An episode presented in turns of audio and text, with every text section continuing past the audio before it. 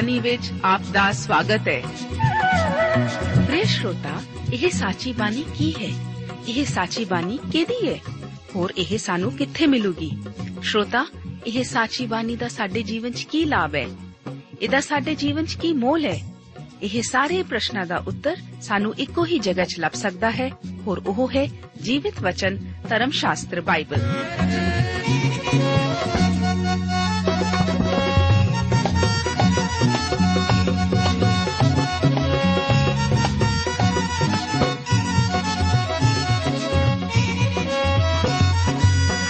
ਧਰਮ ਸ਼ਾਸਤਰ ਬਾਈਬਲ। ਉਹੀ ਜੀਵਿਤ ਵਚਨ ਦਾ ਅਸੀਂ ਇਸ ਕਾਰਜਕ੍ਰਮ ਵਿੱਚ ਅਧਿਐਨ ਕਰਾਂਗੇ।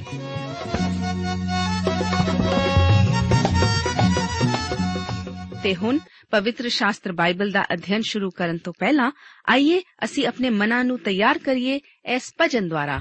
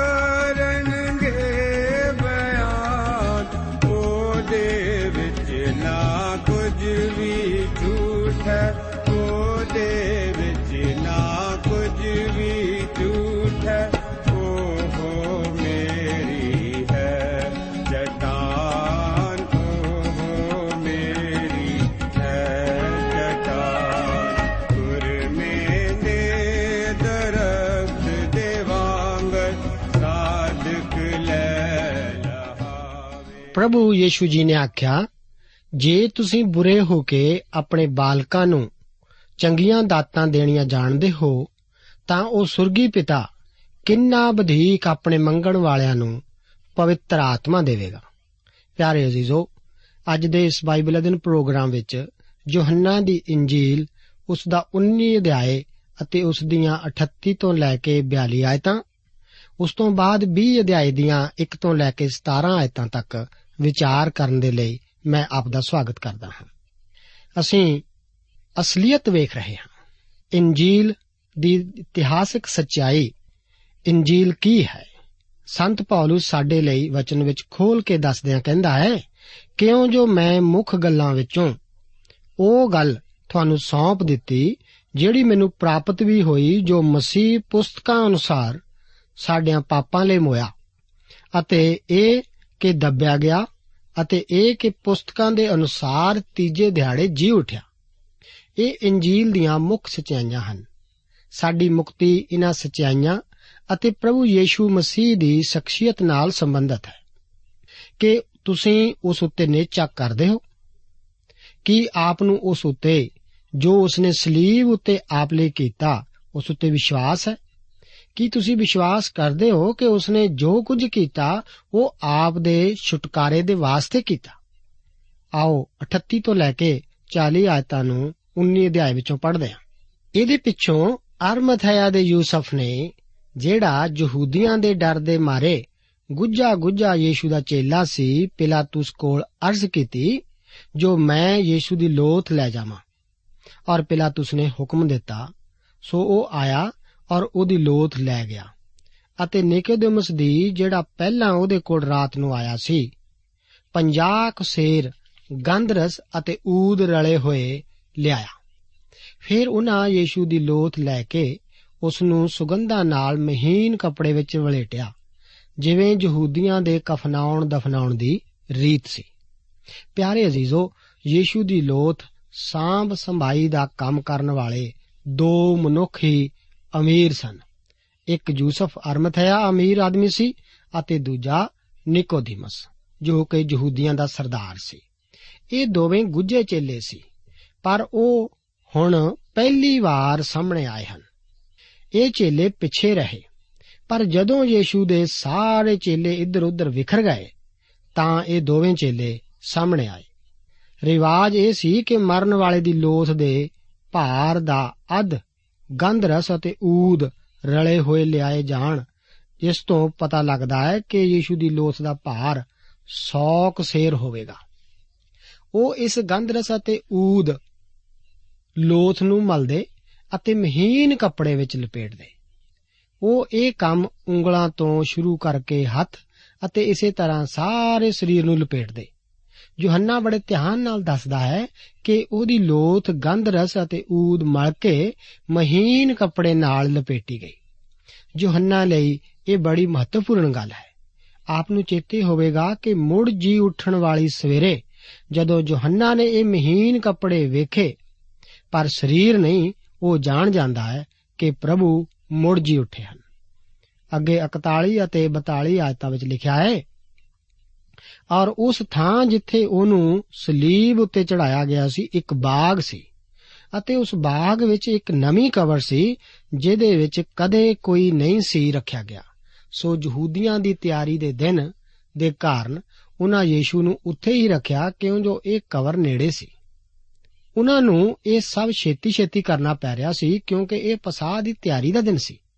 ਇਸੇ ਕਾਰਨ ਉਹ ਇਹ ਸਭ ਕੁਝ ਠੀਕ ਢੰਗ ਨਾਲ ਨਹੀਂ ਸੀ ਕਰ ਸਕੇ। ਇਸ ਤੋਂ ਇਹ ਵੀ ਪਤਾ ਲੱਗਦਾ ਹੈ ਕਿ ਬਾਅਦ ਵਿੱਚ ਤੀਵੀਆਂ ਕਿਉਂ ਲੋਥ ਲਈ ਗੰਧ ਰਸ ਲੈ ਕੇ ਆਈਆਂ। ਇਹ ਕਰਨ ਲਈ ਉਹਨਾਂ ਤਿਉਹਾਰ ਤੋਂ ਬਾਅਦ ਆਉਣ ਦੀ ਸੋਚੀ। ਤੇ ਆਓ ਅਸੀਂ ਅੱਗੇ 20ਵੇਂ ਅਧਿਆਏ ਵਿੱਚ ਦਾਖਲ ਹੁੰਦੇ ਹਾਂ। ਜਿਸ ਤਰ੍ਹਾਂ ਇਹ ਗੱਲਾਂ ਇਸ ਅਧਿਆਏ ਵਿੱਚ ਲਿਖੀਆਂ ਹਨ, ਉਹਨਾਂ ਅਨੁਸਾਰ ਇਹ ਯੋਹੰਨਾ ਦੀ ਇੰਜੀਲ ਦਾ ਮੁੜ ਜੀ ਉੱਠਣ ਦਾ ਅਧਿਆਇ ਹੈ। ਪ੍ਰਭੂ ਯੀਸ਼ੂ ਮਸੀਹ ਦਾ ਜੀ ਉੱਠਣਾ ਮਸੀਹਾਂ ਦੇ ਦਿਲ ਦਾ ਇੱਕ ਖਾਸ ਹਿੱਸਾ ਹੈ। ਅਸੀਂ ਅੱਜ ਕੱਲ ਪ੍ਰਭੂ ਦੀ ਮੌਤ ਦਾ ਭਜਨ ਉਪਦੇਸ਼ ਸੁਣਦੇ ਹਾਂ। ਪਰ ਬਹੁਤ ਹੀ ਘੱਟ ਸ਼ਾਇਦ ਈਸਟਰ ਸੰਡੇ ਵਾਲੇ ਦਿਨ ਹੀ ਅਸੀਂ ਉਸ ਦੇ ਜੀ ਉੱਠਣ ਬਾਰੇ ਵਿਚਾਰ ਕਰਦੇ ਹਾਂ। ਸਾਨੂੰ ਧਿਆਨ ਦੇਣ ਦੇ ਲੋੜ ਹੈ ਕਿ ਪਿੰਤੇਕੁਸ ਦੇ ਦਿਨ ਪਹਿਲਾ ਉਪਦੇਸ਼ ਪ੍ਰਭੂ ਜੀ ਫੇਰ ਜੀ ਉੱਠਣ ਤੋਂ ਹੀ ਸ਼ੁਰੂ ਹੋਇਆ ਸੀ। ਆਓ ਪਹਿਲੀ ਆਇਤ ਨੂੰ ਪੜ੍ਹੀਏ। ਹਫ਼ਤੇ ਦੇ ਪਹਿਲੇ ਦਿਨ ਮਰੀਮ ਮਗਦਲੀਨੀ ਤੜਕੇ ਜਦੋਂ ਹਨੇਰਾ ਸੀ, ਕਬਰ ਉੱਤੇ ਆਈ। ਔਰ ਪੱਥਰ ਨੂੰ ਕਬਰ ਵਿੱਚੋਂ ਸਰਕਾਇਆ ਹੋਇਆ ਵੇਖਿਆ। ਪਿਆਰੇ ਅਜ਼ੀਜ਼ੋ, ਵੇਖੋ, ਇਸ ਅਧਿਆਏ ਦੀ ਸ਼ੁਰੂਆਤ ਹਫ਼ਤੇ ਦਾ ਪਹਿਲਾ ਦਿਨ, ਜਿਹੜਾ ਕਿ ਐਤਵਾਰ ਹੈ ਮਰੀਮ ਮਗਦਲੀਨੀ ਕਬਰ ਤੇ ਆਈ। ਕਦੋਂ ਸਬਤ ਦਾ ਦਿਨ ਬਦਲਿਆ ਸੀ? ਇਹ ਆਮ ਸਵਾਲ ਉਹਨਾਂ ਲੋਕਾਂ ਵੱਲੋਂ ਪੁੱਛਿਆ ਜਾਂਦਾ ਹੈ, ਜਿਹੜੇ ਕਹਿੰਦੇ ਹਨ ਕਿ ਸ਼ਨੀਚਰਵਾਰ ਨੂੰ ਆਰਾਮ ਅਤੇ ਆਰਾਧਨਾ ਲਈ ਪ੍ਰਯੋਗ ਕਰਨਾ ਚਾਹੀਦਾ ਹੈ। ਇਹ ਬਦਲਿਆ ਗਿਆ ਸੀ ਜਦੋਂ ਪ੍ਰਭੂ ਜੀ ਮੁਰਦਿਆਂ ਵਿੱਚੋਂ ਜੀ ਉੱਠੇ ਸਨ। ਉਹ ਸਬਤ ਨੂੰ ਮਰਿਆ ਹੋਇਆ ਸੀ। ਪਰ ਉਹ ਮੁੜ ਐਤਵਾਰ ਨੂੰ ਜਿਉਂਦਾ ਹੋਇਆ। ਉਸ ਦਿਨ ਤੋਂ ਲੈ ਕੇ ਵਿਸ਼ਵਾਸੀ ਲਗਾਤਾਰ ਐਤਵਾਰ, ਜਿਹੜਾ ਕਿ ਹਫ਼ਤੇ ਦਾ ਪਹਿਲਾ ਦਿਨ ਹੈ, ਪ੍ਰਭੂ ਦੀ ਆਰਾਧਨਾ ਲਈ ਮਿਲਦੇ ਹਨ। ਸਬਤ ਦਾ ਦਿਨ ਪੁਰਾਣੇ ਸਮੇਂ ਦੇ ਲੋਕਾਂ ਲਈ ਸੀ। ਸਭ ਕੁਝ ਰਚਣ ਤੋਂ ਬਾਅਦ ਪਰਮੇਸ਼ਵਰ ਨੇ ਸਬਤ ਦੇ ਦਿਨ ਆਰਾਮ ਕੀਤਾ। ਹੁਣ ਅਸੀਂ ਮਸੀਹ ਵਿੱਚ ਨਵੀਂ ਰਚਨਾ ਹਾਂ। ਪਿੰਤੇਕੁਸ ਹਫ਼ਤੇ ਦੇ ਪਹਿਲੇ ਦਿਨ ਐਤਵਾਰ ਨੂੰ ਹੈ ਇਹ ਬੜੀ ਦਿਲਚਸਪ ਗੱਲ ਹੈ ਕਿ ਇਹ ਅੰਜੀਲ ਦਾ ਲੇਖਕ ਯੋਹੰਨਾ ਖਾਸ ਤੌਰ ਤੇ ਇਹ ਦੱਸਦਾ ਹੈ ਕਿ ਪ੍ਰਭੂ ਯੀਸ਼ੂ ਹਫ਼ਤੇ ਦੇ ਪਹਿਲੇ ਦਿਨ ਐਤਵਾਰ ਨੂੰ ਜੀ ਉੱਠੇ। ਇਹ ਸਾਡੇ ਲਈ ਆਸ਼ੀਸ਼ ਦਾ ਕਾਰਨ ਹੋਵੇਗਾ। ਜੇਕਰ ਅਸੀਂ ਉਸ ਸਵੇਰ ਦੀਆਂ ਗੱਲਾਂ ਨੂੰ ਲੜੀਵਾਰ ਤਰੀਕੇ ਨਾਲ ਵੇਖੀਏ। ਤਿੰਨ ਧੀਮੀਆਂ ਮਰੀਮ ਮਗਦਲੀਨੀ ਅਤੇ ਯਾਕੂਬ ਦੀ ਮਾਤਾ ਮਰੀਮ ਅਤੇ ਸਲੋਮੀ। ਇਹ ਤਿੰਨੋਂ ਧੀਮੀਆਂ ਪੱਥਰ ਸਰਕਿਆ ਹੋਇਆ ਵੇਖਦੀਆਂ ਹਨ ਅਤੇ ਮਰੀਮ ਮਗਦਲੀਨੀ ਚੇਲਿਆਂ ਨੂੰ ਦੱਸਣ ਜਾਂਦੀ ਹੈ। ਯਾਕੂਬ ਦੀ ਮਾਤਾ ਮਰੀਮ ਕਬਰ ਦੇ ਨੇੜੇ ਜਾਂਦੀ ਹੈ ਤੇ ਉੱਥੇ ਉਹ ਸਵਰਗਦੂਤ ਨੂੰ ਵੇਖਦੀ ਹੈ। ਪਾਤਰਸ ਅਤੇ ਯੋਹੰਨਾ ਮਰੀਮ ਮਗਦਲੀਨੀ ਦੇ ਦੱਸਣ ਕਾਰਨ ਉੱਥੇ ਪਹੁੰਚਦੇ ਹਨ। ਮਰੀਮ ਮਗਦਲੀਨੀ ਰੋਂਦੀ ਹੋਈ ਵਾਪਸ ਹੁੰਦੀ ਹੈ ਤਾਂ ਉਹ ਦੋ ਦੂਤਾਂ ਅਤੇ ਫੇਰ ਪ੍ਰਭੂ ਯੀਸ਼ੂ ਨੂੰ ਵੇਖਦੀ ਹੈ। ਉਹ ਜਾਂਦਾ ਹੈ, ਜਿਵੇਂ ਕਹਿ ਰਿਹਾ ਹੋਵੇ ਮੇਰੇ ਚੇਲਿਆਂ ਨੂੰ ਜਾ ਕੇ ਦੱਸ। ਯੀਸ਼ੂ ਚੇਲਿਆਂ ਨੂੰ ਮਿਲਦੇ ਹਨ। ਇਹ ਮਰੀਮ ਮਗਦਲੀਨੀ ਉਹ ਸੀ ਜਿਹਦੇ ਵਿੱਚੋਂ ਪ੍ਰਭੂ ਨੇ ਸੱਤ ਬਦਰੂਹਾਂ ਨੂੰ ਬਾਹਰ ਕੱਢਿਆ ਸੀ। ਕੁਝ ਲੋਕ ਸੋਚਦੇ ਹਨ ਕਿ ਇਹ ਉਹ ਪਾਪਣ ਸੀ ਜਿਹਨੇ ਆਪਣੇ ਵਾਲਾਂ ਨਾਲ ਉਹਦੇ ਪੈਰ ਪੁੰਝੇ ਸੀ। ਇਹ ਅਜਿਹੀ ਗੁੱਥੀ ਹੈ ਜਿਸ ਨੂੰ ਅਸੀਂ ਨਹੀਂ ਸੁਲਝਾ ਸਕਦੇ, ਪਰ ਮੈਂ ਸਮਝਦਾ ਹਾਂ ਕਿ ਉਹ ਚੰਗੇ ਆਚਰਣ ਵਾਲੀ ਔਰਤ ਸੀ। ਉਹ ਦਿਲੋਂ ਪ੍ਰਭੂ ਦੀ ਉਸ ਠੀਕ ਕਰਨ ਦੀ ਧੰਨਵਾਦੀ ਸੀ। ਜਦੋਂ ਉਸਨੇ ਵੇਖਿਆ ਕਿ ਲੋਕ ਉੱਥੇ ਨਹੀਂ ਹੈ, ਤਾਂ ਉਹ ਉਸੇ ਵੇਲੇ ਯੋਹੰਨਾ ਅਤੇ ਪਾਤਰਸ ਨੂੰ ਦੱਸਣਗੇ। ਆਓ, ਦੂਜੀ ਆਇਤ ਨੂੰ ਪੜ੍ਹੀਏ। ਉਹ ਸ਼ਮਾਉਨ ਪਾਤਰਸ ਅਤੇ ਉਸ ਦੇ ਦੂਜੇ ਚੇਲੇ ਦੇ ਕੋਲ ਜਿਹਨੂੰ ਯੀਸ਼ੂ ਤੇ ਕਰਦਾ ਸੀ, ਭੱਜੀ ਆਈ ਅਤੇ ਉਹਨਾਂ ਨੂੰ ਆਖਿਆ, ਪ੍ਰਭੂ ਨੂੰ ਕਬਰ ਵਿੱਚੋਂ ਕੱਢ ਕੇ ਲੈ ਗਏ ਅਤੇ ਸਾਨੂੰ ਪਤਾ ਨਹੀਂ ਵੀ ਉਹਨੂੰ ਕਿੱਥੇ ਰੱਖਿਆ। ਚੇਲਾ ਜਿਹਨੂੰ ਯੀਸ਼ੂ ਤੇ ਕਰਦਾ ਸੀ, ਉਹ ਯੋਹੰਨਾ ਸੀ। ਉਹਨੇ ਹਮੇਸ਼ਾ ਆਪਣੇ ਆਪ ਨੂੰ ਇਸੇ ਤਰੀਕੇ ਨਾਲ ਦੱਸਿਆ। ਯਹੂਦਾ ਨੂੰ ਛੱਡ ਕਿਸੇ ਵੀ ਚੇਲੇ ਨੇ ਇਹ ਤਰੀਕਾ ਇਸਤੇਮਾਲ ਨਹੀਂ ਕੀਤਾ। ਤੁਸੀਂ ਇਹ ਤਰੀਕਾ ਆਪਣੇ ਆਪ ਲਈ ਇਸਤੇਮਾਲ ਕਰ ਸਕਦੇ ਹੋ। ਪਰਮੇਸ਼ਰ ਦੇ ਵਚਨ ਵਿੱਚ ਲਿਖਿਆ ਹੈ, ਪਰਮੇਸ਼ਰ ਦੇ ਪ੍ਰੇਮ ਵਿੱਚ ਆਪਣੇ ਆਪ ਨੂੰ ਕਾਇਮ ਰੱਖੋ ਅਤੇ ਸਦੀਪਕ ਜੀਵਨ ਦੇ ਲਈ ਸਾਡੇ ਪ੍ਰਭੂ ਯੀਸ਼ੂ ਮਸੀਹ ਦੀ ਦਇਆ ਦੀ ਉਡੀਕ ਕਰਦੇ ਰਹੋ। ਆਪਣੇ ਆਪ ਨੂੰ ਪਰਮੇਸ਼ਰ ਦੇ ਪ੍ਰੇਮ ਵਿੱਚ ਰੱਖੋ ਕਿਉਂਕਿ ਤੁਸੀਂ ਜਾਣਦੇ ਹੋ ਕਿ ਉਹ ਆਪ ਨੂੰ ਪ੍ਰੇਮ ਕਰਦਾ ਹੈ। ਤੁਸੀਂ ਉਸ ਨੂੰ ਪ੍ਰੇਮ ਕਰਨ ਤੋਂ ਨਹੀਂ ਹਟਾ ਸਕਦੇ। ਜਿਸ ਤਰ੍ਹਾਂ ਦੀ ਥਾਂ ਯੋਹੰਨਾ ਨੇ ਬਣਾਈ ਹੋਈ ਸੀ, ਉਸੇ ਤਰ੍ਹਾਂ ਦੀ ਥਾਂ ਸਾਨੂੰ ਵੀ ਬਣਾ ਕੇ ਰੱਖਣੀ ਚਾਹੀਦੀ ਹੈ। ਦੂਸਰਾ ਚੇਲਾ ਜਿਹਨੂੰ ਯੀਸ਼ੂ ਤੇ ਕਰਦਾ ਸੀ। ਅਸੀਂ ਸ਼ਮਾਉਨ ਪਤਰਸ, ਯੋਹੰਨਾ ਨੂੰ ਇਕੱਠੇ ਵੇਖਦੇ ਹਾਂ। ਯੋਹੰਨਾ ਉਸ ਨੂੰ ਅੰਦਰ ਲੈ ਗਿਆ ਹੋਵੇਗਾ।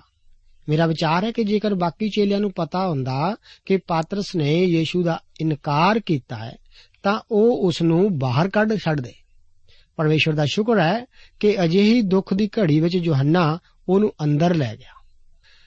ਗਰਜਨ ਦਾ ਪੁੱਤਰ, ਪ੍ਰੇਮ ਦਾ ਚੇਲਾ ਬਣ ਗਿਆ। ਕਿੰਨੀ ਅਨੋਖੀ ਗੱਲ ਹੈ। ਮਰੀਮ ਮਗਦਲੀਨੀ ਨੂੰ ਉਹਦੇ ਮੁੜ ਜੀ ਉੱਠਣ ਦੀ ਉਮੀਦ ਨਹੀਂ ਸੀ। ਉਸ ਦਾ ਵਿਚਾਰ ਸੀ ਕਿ ਕੋਈ ਪ੍ਰਭੂ ਦੀ ਲੋਥ ਨੂੰ ਚੋਰੀ ਕਰਕੇ ਲੈ ਗਿਆ ਹੈ। ਉਸ ਦਾ ਵਿਚਾਰ ਸੀ ਕਿ ਕੋਈ ਚੋਰ ਹੀ ਅਜਿਹਾ ਕਰ ਸਕਦਾ ਹੈ। ਕਿੰਨੀ ਦਿਲਚਸਪ ਗੱਲ ਧਾਰਮਿਕ ਆਗੂਆਂ ਨੇ ਚੇਲਿਆਂ ਉੱਤੇ ਲੋਥ ਚੋਰਾਉਣ ਦਾ ਇਲਜ਼ਾਮ ਲਾਇਆ ਅਤੇ ਮਰੀਮ ਮਗਦਲੀਨੀ ਨੇ ਧਾਰਮਿਕ ਆਗੂਆਂ ਉੱਤੇ। ਇਹ ਉਸ ਦਾ ਪਹਿਲਾ ਵਿਚਾਰ ਸੀ ਕਿ ਉਹਨਾਂ ਪ੍ਰਭੂ ਦੀ ਦੇਹ ਚੋਰੀ ਕਰ ਲਈ ਹੈ। ਇਹਨਾਂ ਧਾਰਮਿਕ ਆਗੂਆਂ ਨੇ ਜਗਤ ਦੀ ਕੋਈ ਵੀ ਦਾਤ ਦੇ ਦਿੱਤੀ ਹੁੰਦੀ, ਜੇਕਰ ਉਹ ਈਸਟਰ ਵਾਲੇ ਐਤਵਾਰ ਨੂੰ ਲੋਥ ਵਿਖਾਉਣ ਵਿੱਚ ਕਾਮਯਾਬ ਹੋ ਜਾਂਦੇ। ਆਓ 3 ਅਤੇ 4 ਆਇਤ ਨੂੰ ਪੜ੍ਹੀਏ। ਉਪਰੰਤ ਪਾਤਰਸ ਅਤੇ ਦੂਜਾ ਚੇਲਾ ਨਿਕਲੇ ਅਤੇ ਕਬਰ ਦੀ ਵੱਲ ਗਏ ਔਰ ਉਹ ਦੋਵੇਂ ਇਕੱਠੇ ਭੱਜੇ ਔਰ ਦੂਆ ਚੇਲਾ ਪਤਰਸ ਨਾਲੋਂ ਛੇਤੀ ਭੱਜ ਕੇ ਅੱਗੇ ਲੰਘ ਗਿਆ ਔਰ ਕਬਰ ਕੋਲ ਪਹਿਲਾਂ ਆਇਆ। ਸ਼ਮਾਉਨ ਪਤਰਸ ਯੋਹੰਨਾ ਨੂੰ, ਪ੍ਰਭੂ ਦੇ ਮੁੜ ਜੀ ਉੱਠਣ ਦਾ ਵਿਸ਼ਵਾਸ ਨਹੀਂ ਸੀ? ਉਹਨਾਂ ਸੋਚਿਆ ਹੋਵੇਗਾ ਕਿ ਮਰੀਮ ਹਨੇਰੇ ਕਾਰਨ ਠੀਕ ਢੰਗ ਨਾਲ ਨਹੀਂ ਵੇਖ ਸਕੀ। ਉਹ ਪੱਥਰ ਨੂੰ ਸਰਕਿਆ ਹੋਇਆ ਵੇਖ ਕੇ ਡਰ ਗਈ ਅਤੇ ਭੱਜੀ। ਜਾਂ ਹੋ ਸਕਦਾ ਹੈ ਉਹ ਗਲਤ ਕਬਰ ਉੱਤੇ ਗਈ ਹੋਵੇ। ਇਸ ਲਿਆਰਨ ਉਹ ਕਬਰ ਵੱਲ ਭੱਜਦੇ ਗਏ। ਉਹ ਇਹ ਸੋਚ ਕੇ ਕਬਰ ਵੱਲ ਨਹੀਂ ਭੱਜੇ ਕਿ ਯੀਸ਼ੂ ਜੀ ਉੱਠਿਆ ਹੈ। ਉਹ ਤਾਂ ਉਸ ਦੀ ਲੋਥ ਵੇਖਣ ਲਈ ਭੱਜੇ। ਦੂਜਾ ਚੇਲਾ ਯੋਹੰਨਾ ਸੀ। ਇਹ ਕੁਝ ਨੌਜਵਾਨ ਸੀ ਜਿਸ ਕਾਰਨ ਪਾਤਰਸ ਨਾਲੋਂ ਤੇਜ਼ ਭੱਜ ਸਕਿਆ। ਇਸ ਤੋਂ ਇਹ ਵੀ ਲੱਗਦਾ ਹੈ ਕਿ ਯੋਹੰਨਾ ਸਾਰਿਆਂ ਚੇਲਿਆਂ ਤੋਂ ਛੋਟਾ ਸੀ। ਆਓ ਪੰਜਵੀਂ ਆਇਤ ਨੂੰ ਪੜ੍ਹੀਏ। ਅਤੇ ਉਹਨੇ ਨਿਉ ਕੇ ਜਾਂ ਝਾਤੀ ਮਾਰੀ ਤਾਂ ਕਤਾਨੀ ਕੱਪੜੇ ਪਏ ਹੋਏ ਡਿਠੇ, ਪਰ ਉਹ ਅੰਦਰ ਨਾ ਗਿਆ।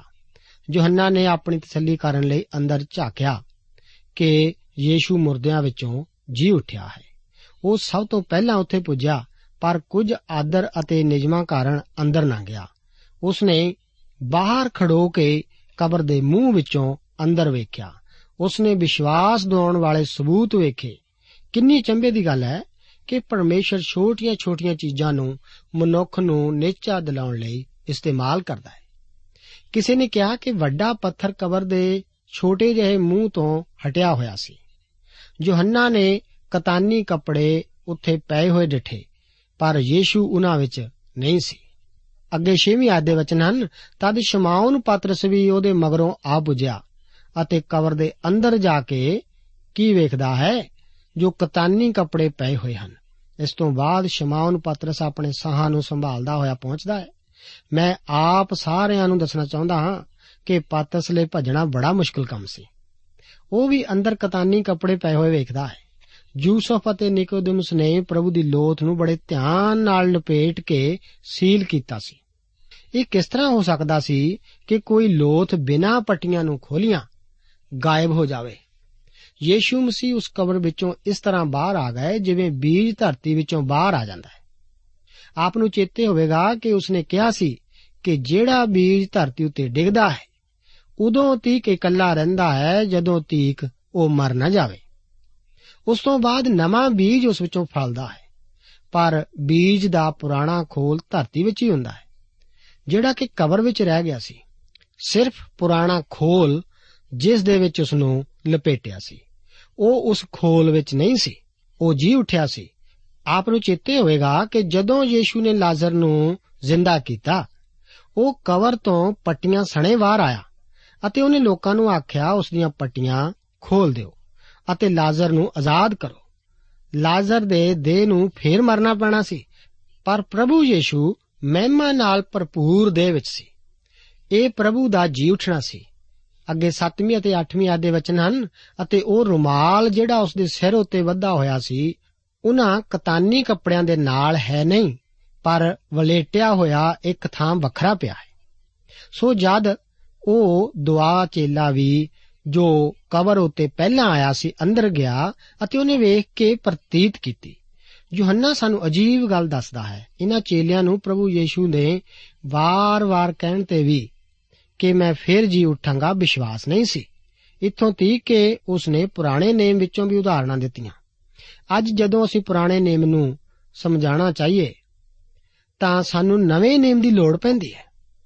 ਮੇਰਾ ਵਿਸ਼ਵਾਸ ਹੈ ਕਿ ਪੁਰਾਣਾ ਨੇਮ ਅੱਜ ਵੀ ਜ਼ਿਆਦਾ ਨਹੀਂ ਪੜਿਆ ਜਾਂਦਾ, ਕਿਉਂਕਿ ਅਸੀਂ ਇਸ ਨੂੰ ਸਮਝਾਉਣ ਲਈ ਨਵੇਂ ਨੇਮ ਦਾ ਪ੍ਰਯੋਗ ਨਹੀਂ ਕਰਦੇ। ਹੁਣ ਇਸ ਵਿੱਚ ਕੋਈ ਸ਼ੱਕ ਨਹੀਂ ਕਿ ਮਰੀਮ ਨੂੰ ਪ੍ਰਭੂ ਨੇ ਪਹਿਲਾਂ ਦਰਸ਼ਨ ਦਿੱਤੇ। ਪ੍ਰਭੂ ਜੀ ਦੇ ਜੀ ਉੱਠਣ ਬਾਅਦ ਅਤੇ ਵਾਪਸ ਸੁਰਗ ਜਾਣ ਪਿਛੋਂ 11 ਵਾਰ ਦਰਸ਼ਨ ਦਿੰਦੇ ਹਨ। ਇੱਥੇ ਕਈ ਅਜਿਹੇ ਵੀ ਹਨ ਜਿਨ੍ਹਾਂ ਦਾ ਵੇਰਵਾ ਨਹੀਂ ਹੈ। ਮੈਂ ਇੱਕ ਕਹਾਵਤ ਉਹਨਾਂ ਲਈ ਦੱਸਣੀ ਚਾਹੁੰਦਾ ਹਾਂ, ਇਹ ਪਰਮੇਸ਼ਰ ਦੇ ਵਚਨ ਵਿੱਚ ਹੀ ਹੈ। ਜਿਹੜੇ ਇਹ ਸਵਾਲ ਕਰਦੇ ਹਨ ਕਿ ਉਸ ਨੇ ਪਹਿਲਾ ਦਰਸ਼ਨ ਮਰੀਮ ਨੂੰ ਕਿਉਂ ਦਿੱਤਾ? ਲਿਖਿਆ ਹੈ, ਜਿਹੜੇ ਮੇਰੇ ਨਾਲ ਪ੍ਰੀਤ ਲਾਉਂਦੇ ਹਨ, ਉਹਨਾਂ ਨਾਲ ਮੈਂ ਵੀ ਪ੍ਰੀਤ ਲਾਉਂਦਾ ਹਾਂ ਅਤੇ ਜਿਹੜੇ ਮਨੋਂ ਲਾ ਕੇ ਮੈਨੂੰ ਭਾਲਦੇ ਹਨ, ਉਹ ਮੈਨੂੰ ਲੱਭ ਲੈਣਗੇ। ਉਸ ਨੇ ਉਹਨੂੰ ਭਾਲਿਆ ਅਤੇ ਮਨੋਂ ਲਾ ਕੇ ਤੜਕੇ ਭਾਲਿਆ। ਅੱਗੇ 11 ਤੋਂ 15 ਆਇਤਾਂ ਦੇ ਵਚਨ ਹਨ, ਪਰ ਮਰੀਮ ਬਾਹਰ ਪੱਥਰ ਤੇ ਰੋਂਦੀ ਖੜੀ ਰਹੀ। ਸੋ ਰੋਂਦੀ ਰੋਂਦੀ ਉਸਨੇ ਨਿਉ ਕੇ ਕਬਰ ਵਿੱਚ ਝਾਤੀ ਮਾਰੀ। ਤਾਂ ਕੀ ਵੇਖਦੀ ਹੈ ਦੋ ਦੂਤ ਚਿੱਟਾ ਪਹਿਰਾਵਾ ਪਹਿਨੇ ਹੋਏ, ਇੱਕ ਸਰਾਣੇ ਅਤੇ ਦੂਜਾ ਪਵਾਂਦੀ ਜਿੱਥੇ ਯੀਸ਼ੂ ਦੀ ਲੋਥ ਪਈ ਸੀ, ਬੈਠੇ ਹਨ। ਅਤੇ ਉਹਨਾਂ ਉਸ ਨੂੰ ਆਖਿਆ, ਹੇ ਬੀਬੀ ਜੀ, ਤੁਸੀਂ ਕਿਉਂ ਰੋਂਦੀ ਹੈ ਉਸ ਨੇ ਉਹਨਾਂ ਨੂੰ ਆਖਿਆ, ਇਸ ਲਈ ਜੋ ਮੇਰੇ ਪ੍ਰਭੂ ਨੂੰ ਲੈ ਗਏ, ਅਤੇ ਮੈਨੂੰ ਪਤਾ ਨਹੀਂ ਜੋ ਉਹਨੂੰ ਕਿੱਥੇ ਰੱਖਿਆ। ਇਹ ਕਹਿ ਕੇ ਉਹ ਪਿੱਛੇ ਮੁੜੀ ਅਤੇ ਯੀਸ਼ੂ ਨੂੰ ਖਲੋਤਾ ਵੇਖਿਆ ਔਰ ਨਾ ਸਿਆਤਾ, ਵੀ ਇਹ ਯੀਸ਼ੂ ਹੈ। ਯੀਸ਼ੂ ਨੇ ਉਹਨੂੰ ਕਿਹਾ हे ਬੀਬੀ ਜੀ, ਤੂੰ ਕਿਉਂ ਰੋਂਦੀ ਹੈ? ਕਿਹਨੂੰ ਭਾਲਦੀ ਹੈ? ਉਸਨੇ ਇਹ ਜਾਣ ਕੇ ਜੋ ਇਹ ਬਾਗਵਾਨ ਹੈ, ਉਹਨੂੰ ਆਖਿਆ, ਮਹਾਰਾਜ, ਜੇ ਉਹਨੂੰ ਤੂੰ ਲੈ ਗਿਆ ਹੈ, ਤਾਂ ਮੈਨੂੰ ਦੱਸ ਭਈ ਤੈਂ ਉਹਨੂੰ ਕਿੱਥੇ ਰੱਖਿਆ ਹੈ ਅਤੇ ਮੈਂ ਉਹਨੂੰ ਲੈ ਜਾਵਾਂਗੀ। ਇੱਕ ਵਾਰ ਫੇਰ ਸਾਨੂੰ ਹੈਰਾਨੀ ਹੁੰਦੀ ਹੈ ਕਿ ਉਹ ਉਸ ਨੂੰ ਨਹੀਂ ਜਾਣਦੇ ਸੀ। ਕੀ ਤੁਸੀਂ ਜਾਣਦੇ ਹੋ ਕਿਉਂ? ਉਸ ਨੂੰ ਵਿਸ਼ਵਾਸ ਨਹੀਂ ਸੀ ਕਿ ਉਹ ਮੁਰਦਿਆਂ ਵਿੱਚੋਂ ਜੀ ਉੱਠਿਆ ਹੈ। ਉਹ ਉਸ ਨਾਲ ਪ੍ਰੇਮ ਕਰਦੀ ਸੀ, ਪਰ ਪ੍ਰੇਮ ਵਿਸ਼ਵਾਸ ਨਾਲ ਹੋਣਾ ਜ਼ਰੂਰੀ ਹੈ। ਉਹ ਰੋ ਰਹੀ ਸੀ ਕਿਉਂਕਿ ਉਹ ਉਸ ਨੂੰ ਪ੍ਰੇਮ ਕਰਦੀ ਸੀ, ਪਰ ਵਿਸ਼ਵਾਸ ਵੀ ਨਹੀਂ ਕਰਦੀ। ਮਹਿਮਾ ਭਰਿਆ ਸਰੀਰ ਕਿੰਨਾ ਬਦਲ ਜਾਂਦਾ ਹੈ। ਮੈਂ ਨਹੀਂ ਜਾਣਦਾ, ਪਰ ਮੇਰਾ ਖਿਆਲ ਹੈ ਇਹਨਾਂ ਵੀ ਨਹੀਂ ਬਦਲਦਾ। ਉਹ ਇੰਨਾ ਵੀ ਨਹੀਂ ਬਦਲਦਾ ਕਿ ਉਹ ਪਛਾਣ ਨਾ ਕਰ ਸਕਦੀ। ਉਸਨੇ ਕਦੇ ਵੀ ਨਹੀਂ ਸੋਚਿਆ ਹੋਵੇਗਾ ਕਿ ਪ੍ਰਭੂ ਜੀ ਮੁੜ ਜੀ ਉੱਠਣਗੇ ਇਸੇ ਬੇਵਿਸ਼ਵਾਸ ਨੇ ਉਹਨੂੰ ਨਾ ਪਛਾਣਨ ਦਿੱਤਾ ਅੱਗੇ 16 ਦੇ ਵਚਨ ਹਨ ਯੀਸ਼ੂ ਨੇ ਉਸ ਨੂੰ ਕਿਹਾ हे ਮਰੀਮ ਫਿਰ ਉਸਨੇ ਉਸ ਨੂੰ ਇਬਰਾਨੀ ਭਾਖਿਆ ਵਿੱਚ ਕਿਹਾ हे ਰਬੋਨੀ ਅਰਥਾਤ हे ਗੁਰੂ ਜਦੋਂ ਉਸਨੇ ਉਸ ਨੂੰ ਉਸ ਦਾ ਨਾਮ ਲੈ ਕੇ ਬੁਲਾਇਆ ਤਾਂ ਉਸ ਦੀ ਆਵਾਜ਼ ਨੂੰ ਉਹ ਪਛਾਣ ਗਈ ਕਿਉਂਕਿ ਉਹ ਜਾਣਦੀ ਸੀ ਕਿ ਇਸ ਆਵਾਜ਼ ਵਿੱਚ ਉਸ ਦਾ ਪ੍ਰਭੂ ਹੀ ਬੋਲਦਾ ਸੀ। ਅਸੀਂ ਦੇਖਦੇ ਹਾਂ ਕਿ 17 ਆਇਤ ਵਿੱਚ ਪਰਮੇਸ਼ਰ ਦੇ ਵਚਨ ਹਨ। ਯੀਸ਼ੂ ਨੇ ਉਸ ਨੂੰ ਆਖਿਆ, ਮੈਨੂੰ ਨਾਸ਼ ਹੋ। ਕਿਉਂ ਜੋ? ਮੈਂ ਅਜੇ ਪਿਤਾ ਦੇ ਕੋਲ ਉੱਪਰ ਨਹੀਂ ਗਿਆ ਹਾਂ, ਪਰ ਮੇਰੇ ਭਰਾਵਾਂ ਕੋਲ ਜਾ ਅਤੇ ਉਹਨਾਂ ਨੂੰ ਆਖ, ਭਈ ਮੈਂ ਉੱਪਰ ਆਪਣੇ ਪਿਤਾ ਔਰ ਤੁਹਾਡੇ ਪਿਤਾ ਕੋਲ ਅਤੇ ਆਪਣੇ ਪਰਮੇਸ਼ਵਰ ਔਰ ਤੁਹਾਡੇ ਪਰਮੇਸ਼ਰ ਕੋਲ ਜਾਂਦਾ ਹਾਂ। ਪ੍ਰਭੂ ਨੇ ਮਰੀਮ ਨੂੰ ਆਖਿਆ, ਉਸ ਨੂੰ ਨਾ ਛੂ। ਯੂਨਾਨੀ ਵਿੱਚ ਇੱਥੇ ਸ਼ਬਦ ਹਪਟੋਮਾਈ ਹੈ ਜਿਸ ਦਾ ਅਰਥ ਹੈ ਫੜਨਾ। ਬਾਅਦ ਵਿੱਚ ਉਸਨੇ ਆਪਣੇ ਚੇਲਿਆਂ ਨੂੰ ਕਿਹਾ, ਛੋ ਕੇ ਵੇਖੋ। ਅਜਿਹਾ ਕਿਉਂ? ਉਹ ਉਸ ਨੂੰ ਕਹਿੰਦਾ ਹੈ, ਅਜੇ ਮੈਂ ਆਪਣੇ ਪਿਤਾ ਦੇ ਕੋਲ ਨਹੀਂ ਗਿਆ। ਇਹ ਕਾਰਨ ਸੀ ਕਿ ਉਹਨੂੰ ਮਰੀਮ ਨੂੰ ਨਾ ਛੋਣ ਲਈ ਕਿਹਾ। ਉਹ ਚੇਲਿਆਂ ਨੂੰ ਮਿਲਣ ਤੋਂ ਪਹਿਲਾਂ ਪਿਤਾ ਕੋਲ ਗਿਆ। ਮੇਰਾ ਵਿਸ਼ਵਾਸ ਹੈ ਕਿ ਯੀਸ਼ੂ ਨੇ ਪਿਤਾ ਦੇ ਕੋਲ ਆਪਣਾ ਪਵਿੱਤਰ ਲਹੂ ਪੇਸ਼ ਕੀਤਾ। ਵਚਨ ਦੱਸਦਾ ਹੈ ਕਿ ਪ੍ਰਭੂ ਯੀਸ਼ੂ ਮਸੀਹ ਦੀ ਮੌਤ ਦੇ ਸਮੇਂ ਪਰਮੇਸ਼ਵਰ ਜਗਤ ਨੂੰ ਆਪਣੇ ਨਾਲ ਮੇਲ ਕਰਵਾ ਰਿਹਾ ਸੀ। ਉਹ ਲਹੂ ਜਿਹੜਾ ਅੱਜ ਵੀ ਸਾਨੂੰ ਸਾਡਿਆਂ ਪਾਪਾਂ ਤੋਂ ਮੁਕਤੀ ਦਿਲਾਉਂਦਾ ਹੈ। ਹਰ ਉਸ ਵਿਅਕਤੀ ਨੂੰ, ਉਸ ਭੈਣ, ਉਸ ਭਰਾ ਨੂੰ ਜਿਹੜਾ ਉਸ ਉੱਤੇ ਨੇਚਾ ਕਰਦਾ ਹੈ। ਪਿਆਰੇ ਅਜ਼ੀਜ਼ੋ, ਇਹ ਤੁਹਾਡੇ ਲਈ ਹੈ। ਉਸ ਦੇ ਲਈ ਉਸ ਦੇ ਉੱਤੇ ਨੇਚਾ ਕਰੋ, ਤਾਂ ਜੋ ਤੁਸੀਂ ਬਚਾਏ ਜਾਓਗੇ। ਪਰਮੇਸ਼ਰ ਦੇ ਵਚਨ ਵਿੱਚ ਅਸੀਂ ਪੜ੍ਹਦੇ ਹਾਂ ਕਿ ਜਦੋਂ ਪ੍ਰਭੂ ਦੇ ਚੇਲਿਆਂ ਤੋਂ ਪੁੱਛਿਆ ਗਿਆ ਕਿ ਅਸੀਂ ਮੁਕਤੀ ਪਾਉਣ ਲਈ ਕੀ ਕਰੀਏ, ਤਾਂ ਉਹਨਾਂ ਦਾ ਇਹੀ ਜਵਾਬ ਸੀ ਕਿ ਤੁਸੀਂ ਵਿਸ਼ਵਾਸ ਕਰੋ, ਤਾਂ ਤੁਸੀਂ ਬਚ ਜਾਓਗੇ। ਇੱਕ ਜਗ੍ਹਾ ਇਹ ਵੀ ਕਿਹਾ ਗਿਆ ਹੈ ਕਿ ਤੁਸੀਂ ਵਿਸ਼ਵਾਸ ਕਰੋ, ਤਾਂ ਤੁਸੀਂ ਅਤੇ ਤੁਹਾਡਾ ਘਰਾਣਾ ਬਚ ਜਾਵੇਗਾ। ਕੀ ਆਪ ਅੱਜ ਪ੍ਰਭੂ ਯੀਸ਼ੂ ਮਸੀਹ ਦੇ ਵਿੱਚ ਜੋ ਕਿਰਪਾ ਹੈ, ਉਸ ਦੇ ਦੁਆਰਾ ਵਿਸ਼ਵਾਸ ਨਾਲ ਬਚਣਾ ਚਾਹੁੰਦੇ ਹੋ, ਤਾਂ ਅੱਜ ਆਪ ਵੀ ਪ੍ਰਭੂ ਯੀਸ਼ੂ ਮਸੀਹ ਉਤੇ ਵਿਸ਼ਵਾਸ ਕਰੋ। ਆਪਣੇ ਪਾਪਾਂ ਨੂੰ ਉਸ ਦੇ ਅੱਗੇ ਮੰਨ ਲਓ। ਵਚਨ ਦੱਸਦਾ ਹੈ ਕਿ ਮੁਕਤੀ ਲਈ ਦਿਲੋਂ ਵਿਸ਼ਵਾਸ ਕਰੀਦਾ ਹੈ ਅਤੇ ਮੂੰਹੋਂ ਇਕਰਾਰ ਕਰੀਦਾ ਹੈ। ਅਗਰ ਆਪ ਆਪਣੇ ਪਾਪਾਂ ਦਾ ਇਕਰਾਰ ਕਰਕੇ ਅਤੇ ਪ੍ਰਭੂ ਯੀਸ਼ੂ ਮਸੀਹ ਦੇ ਉੱਤੇ ਆਪਣੇ ਦਿਲੋਂ ਵਿਸ਼ਵਾਸ ਕਰੋਗੇ, ਪਰਮੇਸ਼ਵਰ ਆਪ ਨੂੰ ਮੁਕਤੀ ਦਾ ਵਾਰਿਸ ਠਹਿਰਾਏਗਾ। ਵਚਨ ਵਿੱਚ ਲਿਖਿਆ ਹੈ ਕਿ ਮੇਰੇ ਭਰਾਵਾਂ ਕੋਲ ਜਾ ਅਤੇ ਉਹਨਾਂ ਨੂੰ ਆਖ ਪਈ, ਮੈਂ ਉੱਪਰ ਆਪਣੇ ਪਿਤਾ ਔਰ ਤੁਹਾਡੇ ਪਿਤਾ ਕੋਲ ਅਤੇ ਆਪਣੇ ਪਰਮੇਸ਼ਵਰ ਅਤੇ ਤੁਹਾਡੇ ਪਰਮੇਸ਼ਰ ਕੋਲ ਜਾਂਦਾ ਹਾਂ। ਅੱਜ ਪਰਮੇਸ਼ਵਰ ਸਾਨੂੰ ਵੀ ਇਹ ਆਖ ਰਿਹਾ ਹੈ, ਤੁਹਾਨੂੰ ਵੀ ਇਹ ਆਖ ਰਿਹਾ ਹੈ, ਸਾਨੂੰ ਸਾਰਿਆਂ ਨੂੰ ਇਹ ਆਖ ਰਿਹਾ ਹੈ ਕਿ ਜਾ ਅਤੇ ਮੇਰੇ ਭਰਾਵਾਂ ਕੋਲ ਜਾ। ਉਹ ਆਪ ਨੂੰ ਆਪ ਦੇ ਭਰਾਵਾਂ ਕੋਲ ਵੀ ਜਾਣ ਲਈ ਕਹਿ ਰਿਹਾ ਹੈ। ਆਪ ਦੇ ਗਵਾਂਢੀਆਂ ਕੋਲ ਜਾਣ ਲਈ ਕਹਿ ਰਿਹਾ ਹੈ। ਆਪ ਦੇ ਰਿਸ਼ਤੇਦਾਰਾਂ ਕੋਲ ਜਾਣ ਲਈ ਕਹਿ ਰਿਹਾ ਹੈ। ਆਪ ਦੇ ਇਲਾਕਾ ਨਿਵਾਸੀਆਂ ਕੋਲ ਜਾਣ ਲਈ ਜਾ ਰਿਹਾ ਹੈ ਕਿ ਜਾਓ, ਕਿ ਮੈਂ ਤੁਹਾਡੇ ਪਿਤਾ ਅਤੇ ਆਪਣੇ ਪਿਤਾ, ਤੁਹਾਡੇ ਪਰਮੇਸ਼ਰ ਅਤੇ ਆਪਣੇ ਪਰਮੇਸ਼ਰ ਕੋਲ ਜਾਂਦਾ ਹਾਂ। ਉਹ ਅੱਜ ਵੀ ਉੱਥੇ ਮੌਜੂਦ ਹੈ। ਆਪ ਲਈ ਸਿਫਾਰਿਸ਼ ਕਰਦਾ ਹੈ। ਇਸ ਪ੍ਰੋਗਰਾਮ ਦਾ ਸਮਾਂ ਹੁੰਦਾ ਹੈ। ਪ੍ਰਭੂ ਆਪ ਨੂੰ ਅੱਜ ਦੇ ਇਹਨਾਂ ਵਚਨਾਂ ਨਾਲ ਬਰਕਤ ਦੇਵੇ। ਦੋਸਤੋ, ਸਾਨੂੰ ਉਮੀਦ ਹੈ ਕਿ ਇਹ ਕਾਰਜਕ੍ਰਮ ਤੁਹਾਨੂੰ ਪਸੰਦ ਆਇਆ ਹੋਵੇਗਾ ਤੇ ਇਹ ਕਾਰਜਕ੍ਰਮ ਸੁਣ ਕੇ ਤੁਹਾਨੂੰ ਬਰਕਤਾਂ ਮਿਲੀਆਂ ਹੋਣਗੀਆਂ। ਜੇ ਤੁਸੀਂ ਇਹ ਕਾਰਜਕ੍ਰਮ ਦੇ ਬਾਰੇ ਕੁਝ ਪੁੱਛਣਾ ਚਾਹੁੰਦੇ ਹੋ, ਤੇ ਸਾਨੂੰ ਇਸ ਪਤੇ ਤੇ ਲਿਖੋ। ਪ੍ਰੋਗਰਾਮ ਸੱਚੀ ਬਾਣੀ, post box number 1715 sector 36 Chandigarh 160036 ਪਤਾ ਇੱਕ ਵਾਰ ਫੇਰ ਸੁਣ ਲਓ ਪ੍ਰੋਗਰਾਮ ਸੱਚੀ ਬਾਣੀ post box number 1715 sector 36 Chandigarh 160036 ਸਾਡਾ ਈਮੇਲ ਪਤਾ ਹੈ punjabi.ttb@twr.in ਪਤਾ ਇੱਕ ਵਾਰ ਫੇਰ ਸੁਣ ਲਓ punjabi.ttb@twr.in ਹੁਣ ਸਾਡੇ ਪ੍ਰੋਗਰਾਮ ਦਾ ਸਮੇਂ ਸਮਾਪਤ ਹੁੰਦਾ ਹੈ। ਉਮੀਦ ਹੈ ਅਗਲੇ ਪ੍ਰੋਗਰਾਮ ਵਿੱਚ ਤੁਹਾਡੇ ਨਾਲ ਫੇਰ ਪੇਂਟ ਹੋਏਗੀ। ਰੱਬ ਤੁਹਾਨੂੰ ਬਰਕਤ ਦੇ।